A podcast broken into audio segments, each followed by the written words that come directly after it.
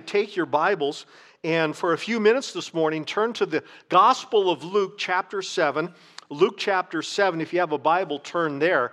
For the last several weeks, actually, since we've been gathering together, we've been talking about face to face. We've been looking at, at texts within the Bible, particularly in the, the Gospel of Luke, of occasions in which Jesus had these face to face encounters with people. Uh, Jesus had these face to face encounters with people, and the people would always leave in a different way. You will find, as you've perhaps found out already, that on no occasion did, did somebody who was face to face with Jesus not have an opportunity to make a choice. In many cases that are recorded, they, they chose to do what Jesus told them to do, and, and their lives were transformed. And from that day, from that face to face encounter, for the rest of their lives and throughout eternity, they're different. There, were, there are some, as you will see, there are also some who had a face to face encounter with Jesus and chose not to respond as he directed them to. And their lives, they did not remain the same, they got worse because they failed in that face to face encounter. My point is, with all of these messages, that these face to face encounters that are recorded throughout the Gospels that people had with Jesus are not simply there as a point of history, but we can experience now what they experienced then.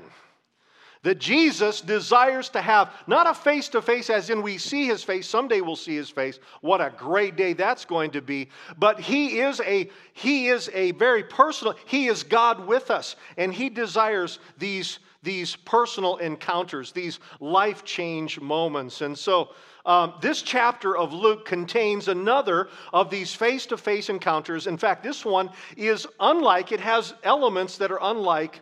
Uh, very unlike many of the others. Luke chapter 7, verses 11 and 12 read this way Soon afterward, Jesus went to a town called Nain, and his disciples and a large crowd, please notice that, a large crowd went along with Jesus.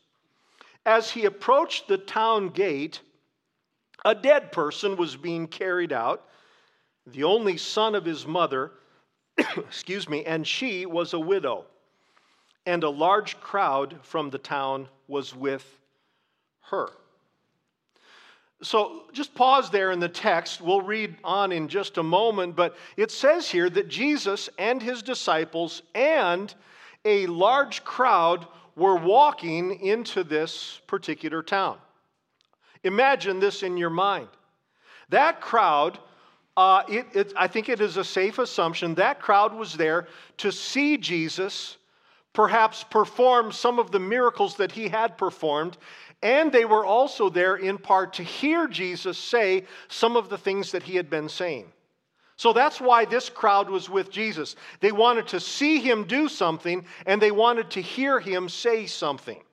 And I am quite confident, it doesn't record this, but I'm quite confident that this was an excited and happy crowd. They're happy because they've heard what he's done and they want to see it again. They've heard what he's said, they want to hear him say things like it. And so there I, there, I think there was an energy to that crowd. You ever notice that with crowds? There's, there's a certain kind of um, personality to different crowds of people. And this was an excited crowd. I mean, they were anticipating what was about to come. But it also says here that near the city gates, this crowd faced another crowd.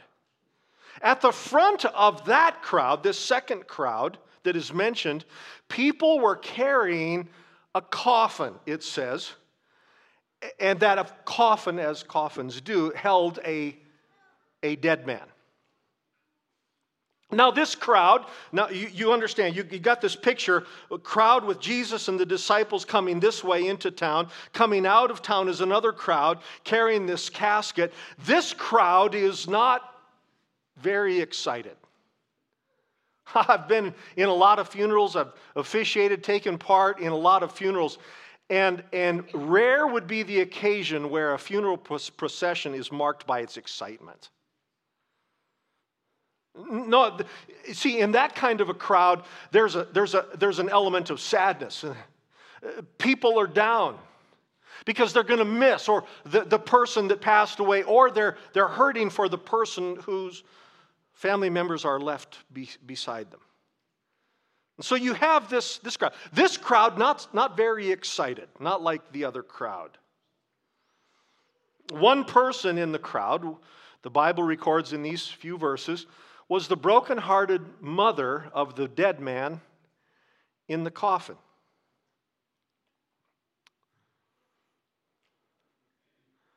I think that few, I think every, every parent listening to me this morning can identify, even if we've not experienced it, with the pain of this mother. The Bible says that this is her only son. I would assume that she is eh, maybe leading the coffin or walking behind the coffin or at the very least standing beside the coffin, but she's near the coffin. That's a safe assumption. Maybe there's people on either side of her kind of holding her up because this, this mother is brokenhearted. I, I've not been in this position, thankfully, but man, my heart goes out to this woman. It also says that she was a widow. Boy, these little words make a difference, don't they? She was a widow. Sometime before, she had buried a husband. He's probably in the cemetery that they're walking towards. They probably have a, a burial plot right near where her husband's remains are buried. Things haven't changed that much in 2,000 years. And so this woman is well acquainted with pain and sorrow of death. She'd buried a husband, and today, this day that we read about, she was burying her only son. Now, again, I'm, I'm assuming some things, but they're safe assumptions. Life had been really hard for this woman, but let me tell you, it was about to become a lot harder. Because in that society, these were her supports a husband who will provide for her. That's how it was in this society. And if he's gone, then the, the son, and usually the oldest son, would do that. This was her only son, and now he's gone. This mother has a lot of pain. This is why she's at the front of this crowd and she is not excited. Now, look at the first five words of verse 13. It says this When the Lord saw her. Just stop there. Do you see that? First five words. Now, excuse me, when the Lord saw her, or when Jesus saw her. Now, now Jesus was very observant. He missed nothing. He's God. He's, he sees it all. He sees the crowd. I'm sure he saw the crowd some distance off. He's at the front of the crowd, of his crowd. He sees this other crowd. He sees the crowd, but he focused here, it says, in these first five words of verse 13, it says he focused on one person in the crowd. Please notice that. He sees the crowd, but he focuses uh, in on one person who is in the crowd. See, Jesus has a way of doing this. There were a lot of crowds, but Jesus could stop and talk to one person. And he was. He saw the whole crowd, but he saw one person. As of this morning, at 8:30 this morning, there were just under 7.8 billion people in our world. That's a lot of people. I promise you, you can't even count to that number. You don't, you're not going to live long enough. Plus, you have other things to do. Seven point, I, it's, I know that's a number, and, and, and uh, uh, I mean, unless, unless you're, you know, a part of the U.S. Congress, that, that's a big number, right? A billion. 7.8 billion people in our world today. But here's the thing in that vast crowd, Jesus sees you. Isn't that neat? You know, we think, we talk about the, the enormity of God, right? He spoke everything into this. I'll comment on that here in a moment. He created everything. The universe is His creation. That is as big as I, of anything I can imagine. And yet the Bible also says that He knows the number of hairs on your head. He sees you, He's aware of you. So while I am amazed at the greatness of God, I'm also amazed at how He can focus in on one person. He knows who you are, He knows your name, He knows what you're going through. He is totally aware of you. He saw this woman, Jesus, sees the crowd, but He focuses in on one person. Jesus is face to face now with someone whose past and present were marked by death and whose future seemed absolutely hopeless. Look at verse 13 again, the whole verse. It says this When the Lord saw her, his heart went out to her. By the way, some translations put it this way He had compassion for her. So when the Lord saw her, his heart went out to her, and he said, Don't cry. Now, again, just imagine yourself here. This woman is overcome with grief. She's surrounded by people who are grieving for her.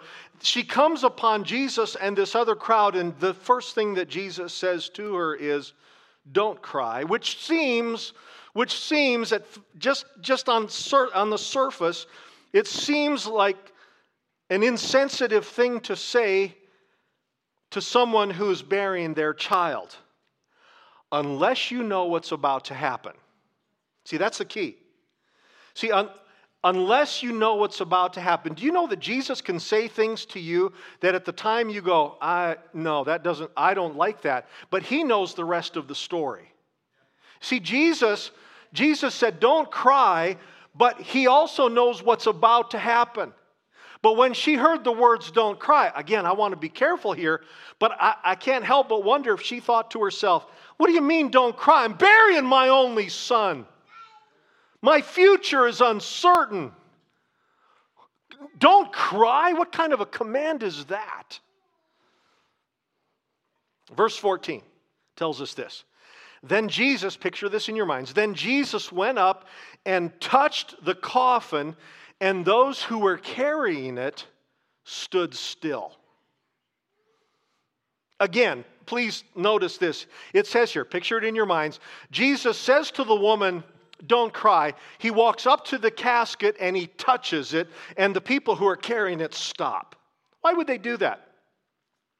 Well, remember uh, last week we looked in another chapter in Luke about that man who had leprosy, who's in the advanced stages of leprosy, and the Bible says that Jesus reached, the man came up to him, which was a violation of protocol, and, but, and then it says that Jesus, in his own violation of protocol, reached out and touched the man. Same kind of thing here. He touched a man who was considered unclean. That made him, that is Jesus, unclean. It was a huge taboo, it was a huge no no, and it's much the same here because again, in this Jewish culture, in this tradition, is that, that, that you could not touch a dead person. If you touched a dead body, either a human or an animal, then you were ceremonially unclean. You couldn't go into the temple, you couldn't go into the synagogue. You had to go through this kind of ritual to, to become unclean, or rather to become clean.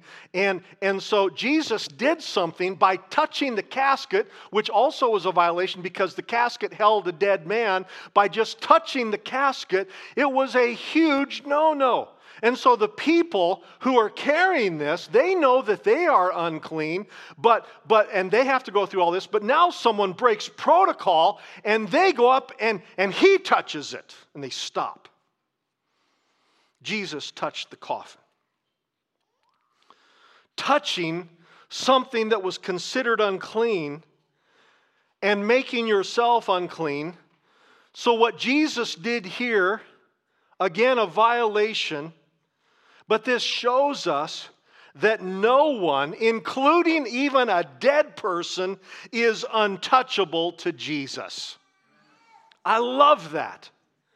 No one is untouchable to Jesus.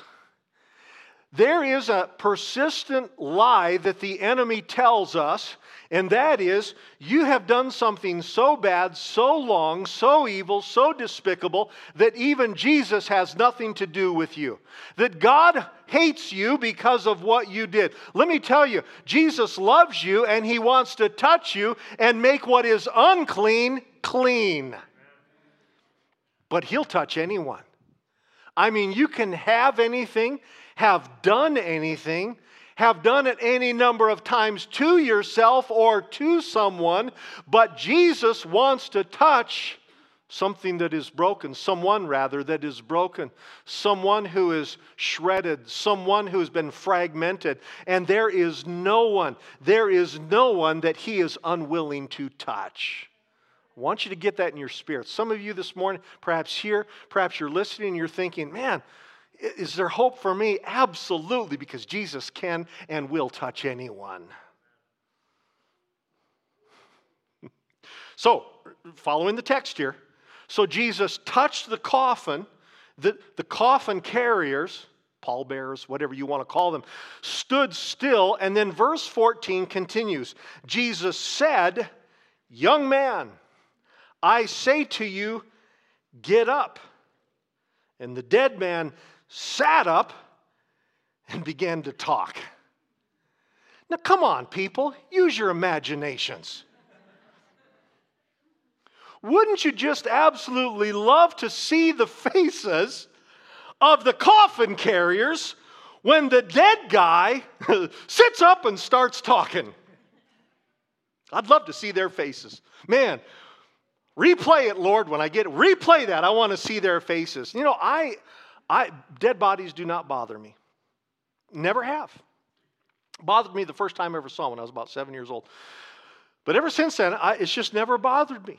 I, have been around a lot of people that have just passed away or, or bodies that we're preparing to bury, and I'm not minimizing that, but I, am uh, or, or making light of it, but a dead body does not bother me. But I'll tell you what, if I am six inches from a casket and they sit up and start talking, I'm going to get the shakes. I promise you, I'm going to get the shakes.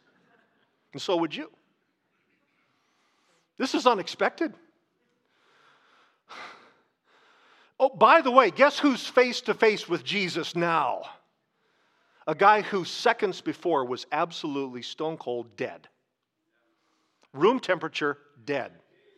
Getting ready to bury, dead. He's dead. But now Jesus is face to face, and poor guy, he's wondering. Uh, it, it, says, it says he began to talk. What did he say? It doesn't say what he said. I'm thinking he said something like this What am I doing here? Get me out of here. Maybe that's what he said. I don't know. Maybe he said, You chose this suit? I don't know what he said.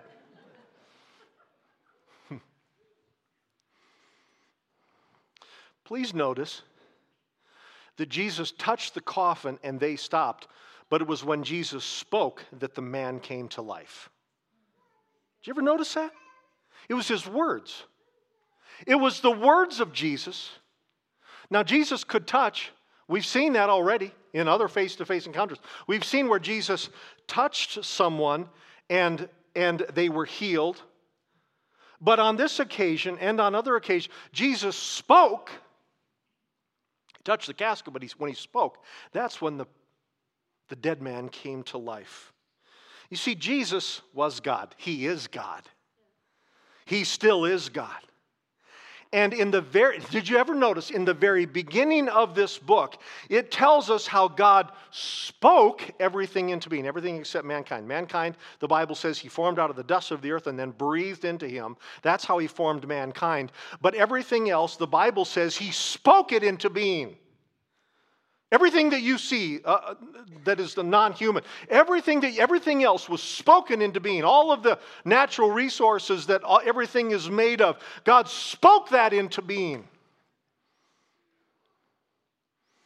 The word, the word of God, the spoken word of God is powerful.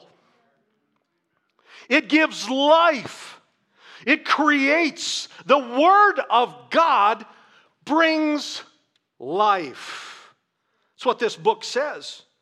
In fact, John chapter, the, the Gospel of John is unique. John's Gospel records nothing about the, uh, the birth of Jesus or the conception of Jesus, but it takes a cosmic view.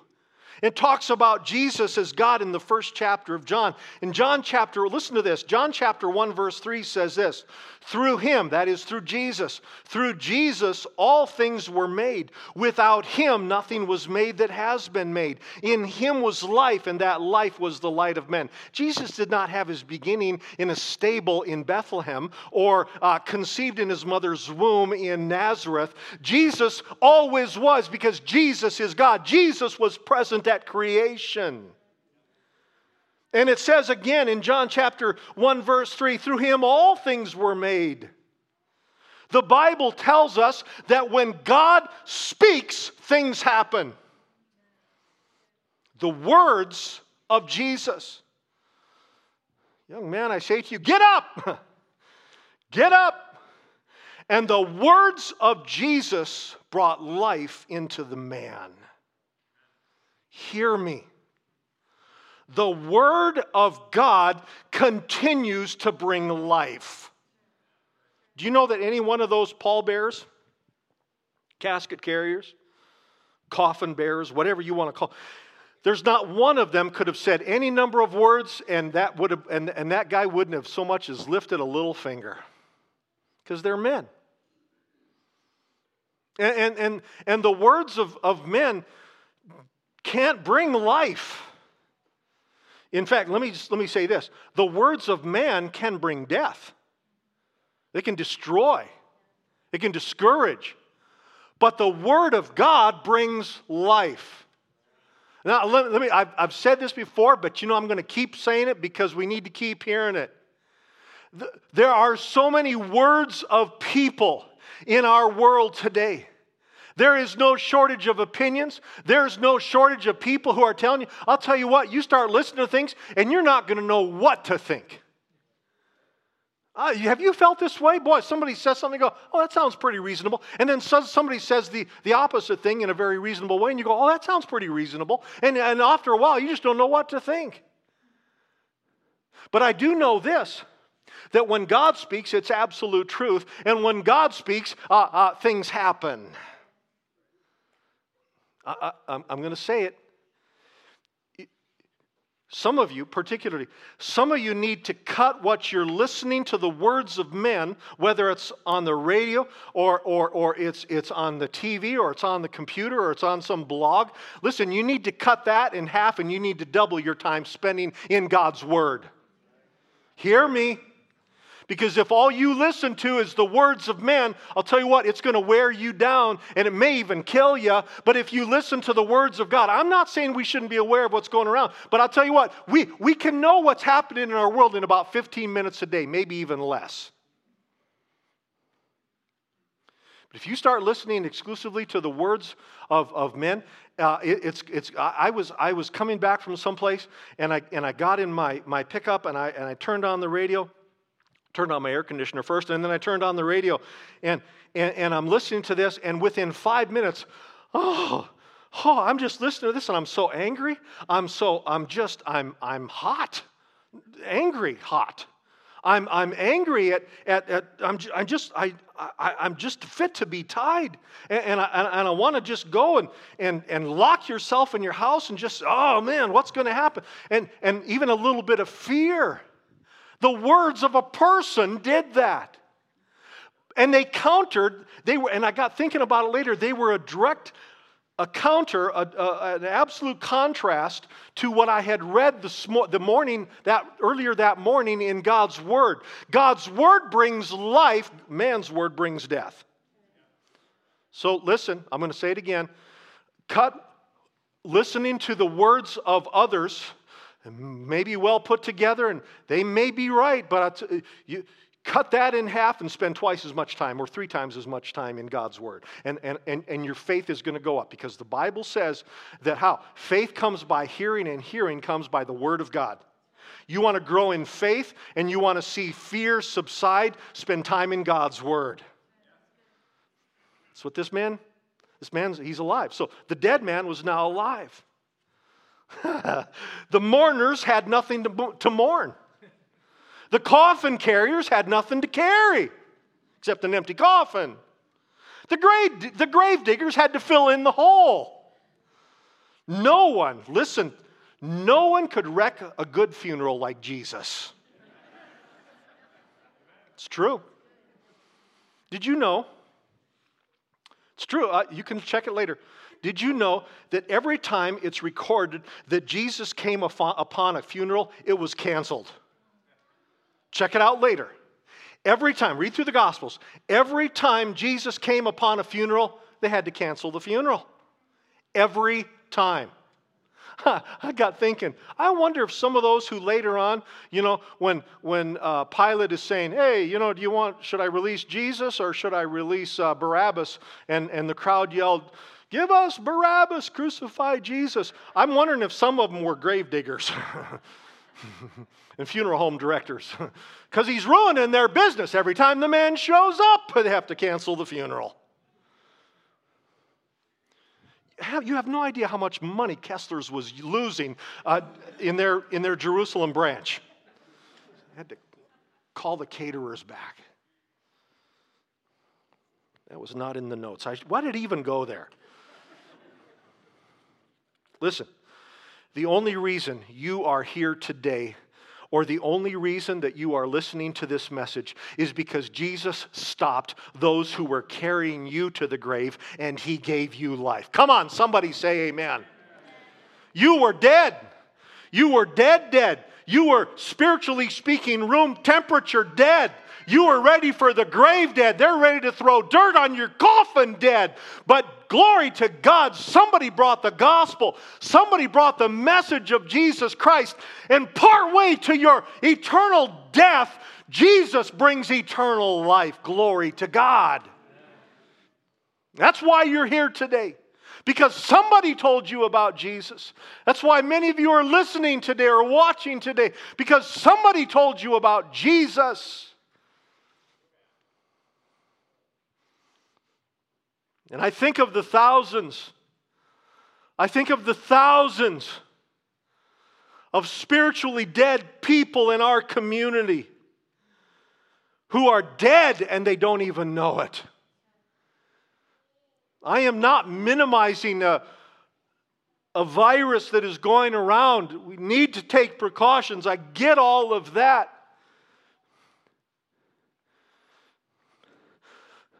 But what of those who are already dead in their spirit and they're close to the grave, they're close to the end, and they don't yet know Jesus? I'm not talking about a handful or hundreds but thousands right here in this community people that you know, people that you live next to, people that you work beside, people that you study beside, people that are some of them even in your very home and they're spiritually dead. And somebody needs to take the message of Jesus Christ to them so that they will experience eternal life.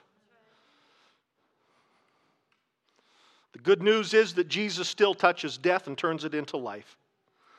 On this weekend, on this weekend, in which we, rem- we remember our nation's founding, please remember that for all the peoples of our nation, indeed for all the peoples in the world, our greatest need is not a renewal of patriotism. Well, if you were to measure it, it, is at a, it is at a low point, and that makes me sad, for I love my nation, and in many regards, I'm very proud of my nation. But, but, but that being said, the greatest need that we have in our nation is not a renewal of patriotism. It is not social justice, and there are things that are around us that are terribly unjust, but that is not our greatest need. Our greatest need is not reconciliation between factions of people. Our nation's greatest need is for people to be transformed from death to life through the person of Jesus Christ. That's why we do what we do. That's why we do what we do.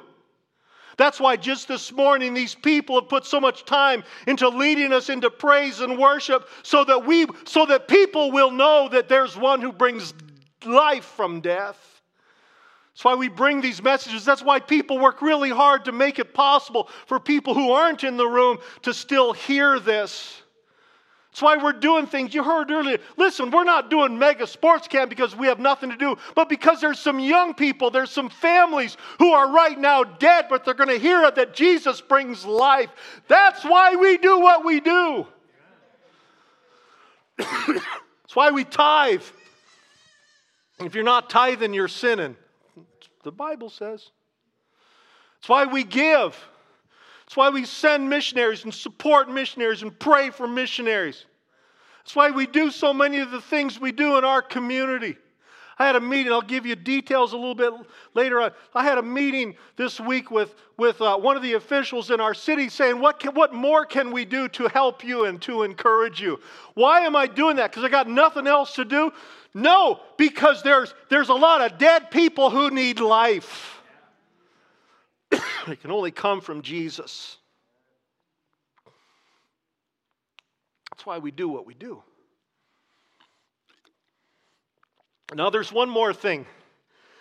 I thought, I don't know if I should do this, but it's, it's, it's too important. It's a little bit different. Stay with me. There's one more thing I want you to see in this face to face encounter. It's something that, I, that will, I believe, mean much to some who are listening today. I've read this many times preached from it several times. Yet, verse 15 records something that I had not noticed before. It says this I love it. It says, And Jesus gave him back to his mother. it says, Jesus gave him back to his mama.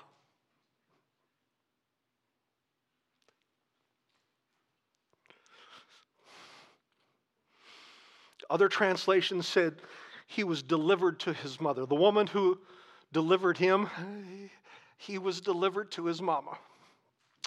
Another one says he was restored to his mother. Remember, I mentioned I would love to see the faces of the pallbearers when the guy sat up and started talking. More than that, I want to see the face of this mama.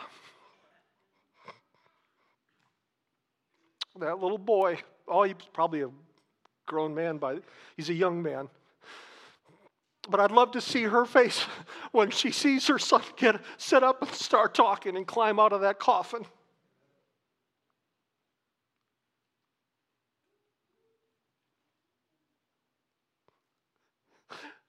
A woman who had no hope, a woman who had a very uncertain future, is suddenly, because Death is defeat, defeated by life, who suddenly has a future. And Jesus gave him back to his mother. Perhaps you're listening today, and a child of yours, their spirit is dead.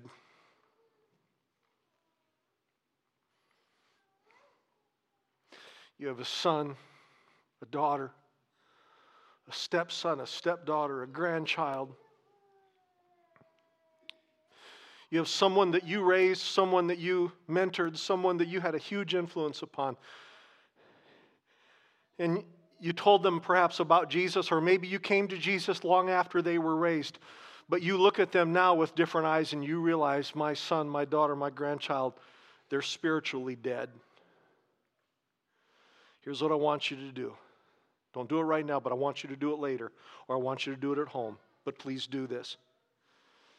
I want you to copy down there that, those words of verse 15. And Jesus gave him back to his mother. Fathers and mothers can both do this. You can, you can, you can rephrase it. And Jesus gave her back to his to her to, to her father. However you want to do that. And claim that verse and write it down and pray it every day. Oh, Jesus, and name him. Jesus, bring my son back to you. Bring him back to life. God, right now they're running from you and they're running hard. They're, they're, they're, they're playing what we call the prodigal. It's a different story. They, they've turned their back on you, but oh Lord, bring them back. Bring them back to you and then bring them back to me. You're the one, you're the only one who can soften their heart. By your Holy Spirit, draw them. The, the Holy Spirit will not force them, but the Holy Spirit will draw them. Oh God, break their heart and deliver them, restore them, bring them back to this mother, to this father. Your child is dead. But Jesus has a great plan. And I look forward to hearing and maybe even seeing your face when you come and you tell this preacher, I prayed it, I prayed it for weeks, months, even years, and Jesus brought my child back to life. So you need, you need to write it down. You need to pray it. I want you and I want others to come face to face with the life giver. That's what it's all about, folks. There's a lot of important things in our world, but there's none more important than that that every person come face to face with the life giver. And I would be absolutely wrong today to talk about the life giver and how he brings life from death without giving you the opportunity to respond. So here's what I'd like you to do. This morning, would you bow your heads? And uh, I want to pray with you. We're going to have just a, a, brief opportunity for prayer for your response. And, um, and then I'm going to have you stand and we're going to close in prayer. Again, these altars are going to be open here in a few moments. So if there's a need that you have, there will be uh, two of the, the pastors uh, here who are are going to be up here and praying with people, perhaps others as well, and they'll agree with you if you want to be anointed for, for healing or some answer to prayer that you need. But right now, I want to give you the opportunity to experience the life giver.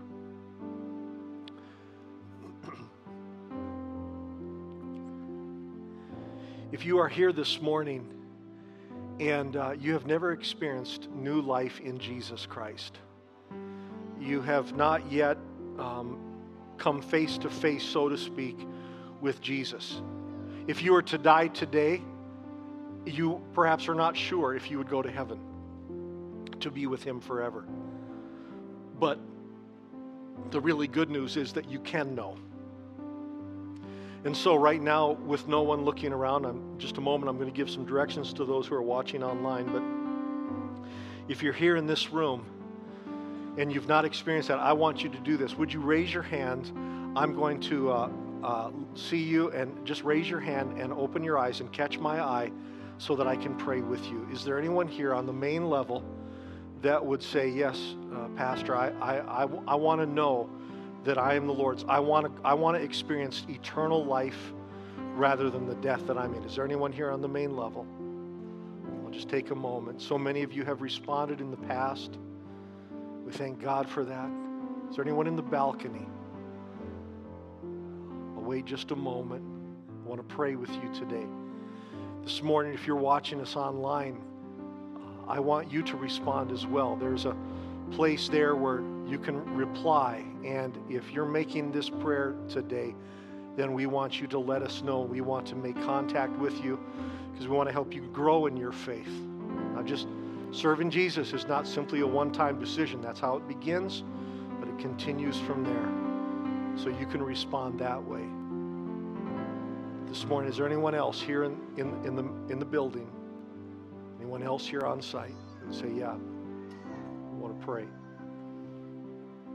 Hallelujah. I would like you to stand with me, please. If you can, everyone, if you would stand with me, we're going to close in prayer. Uh, once again, these altars are going to be open. We're going to close this service off, but the service is done when, when you're done praying. And uh, there will be people coming up here momentarily to pray with you. Let's, uh, people, let's, let's remember that if we are saved, um, then we are not we are not those who are carrying the casket of dead people spiritually speaking. We are those who take the good news of Jesus Christ to those, and we touch them, and we speak to them, and we share the Word of God, and they are transformed. So, if you did not respond, then I'm assuming that you are a follower of Jesus Christ, and therefore you are a, are a, a, a life giver, uh, God's hand extended to bring life to people around. So, I'm going to pray for you.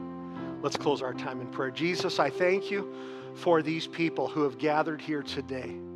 I thank you, Lord, for those who are in the building and those who are listening online. And I ask, Lord, that every person within the sound of this weak voice would be reminded that we have a holy obligation and a holy calling. Use us for your glory to take the message, the words of God, who alone can change lives, who alone can bring life out of death. Lord, I pray that we would be your carriers of that. Thank you, Lord, for what you're going to do. I pray your blessing upon these people in the coming days. I pray your favor upon them in the coming week. I pray that you would use them in unprecedented ways going forward. Thank you, Lord. Thank you for our nation, but thank you for the eternal kingdom of Jesus Christ, of which there will be no end. Hallelujah. In Jesus' mighty name we pray. If you believe it, say amen. Amen. God bless you. Go in the presence of the Lord Jesus Christ, and these altars are open.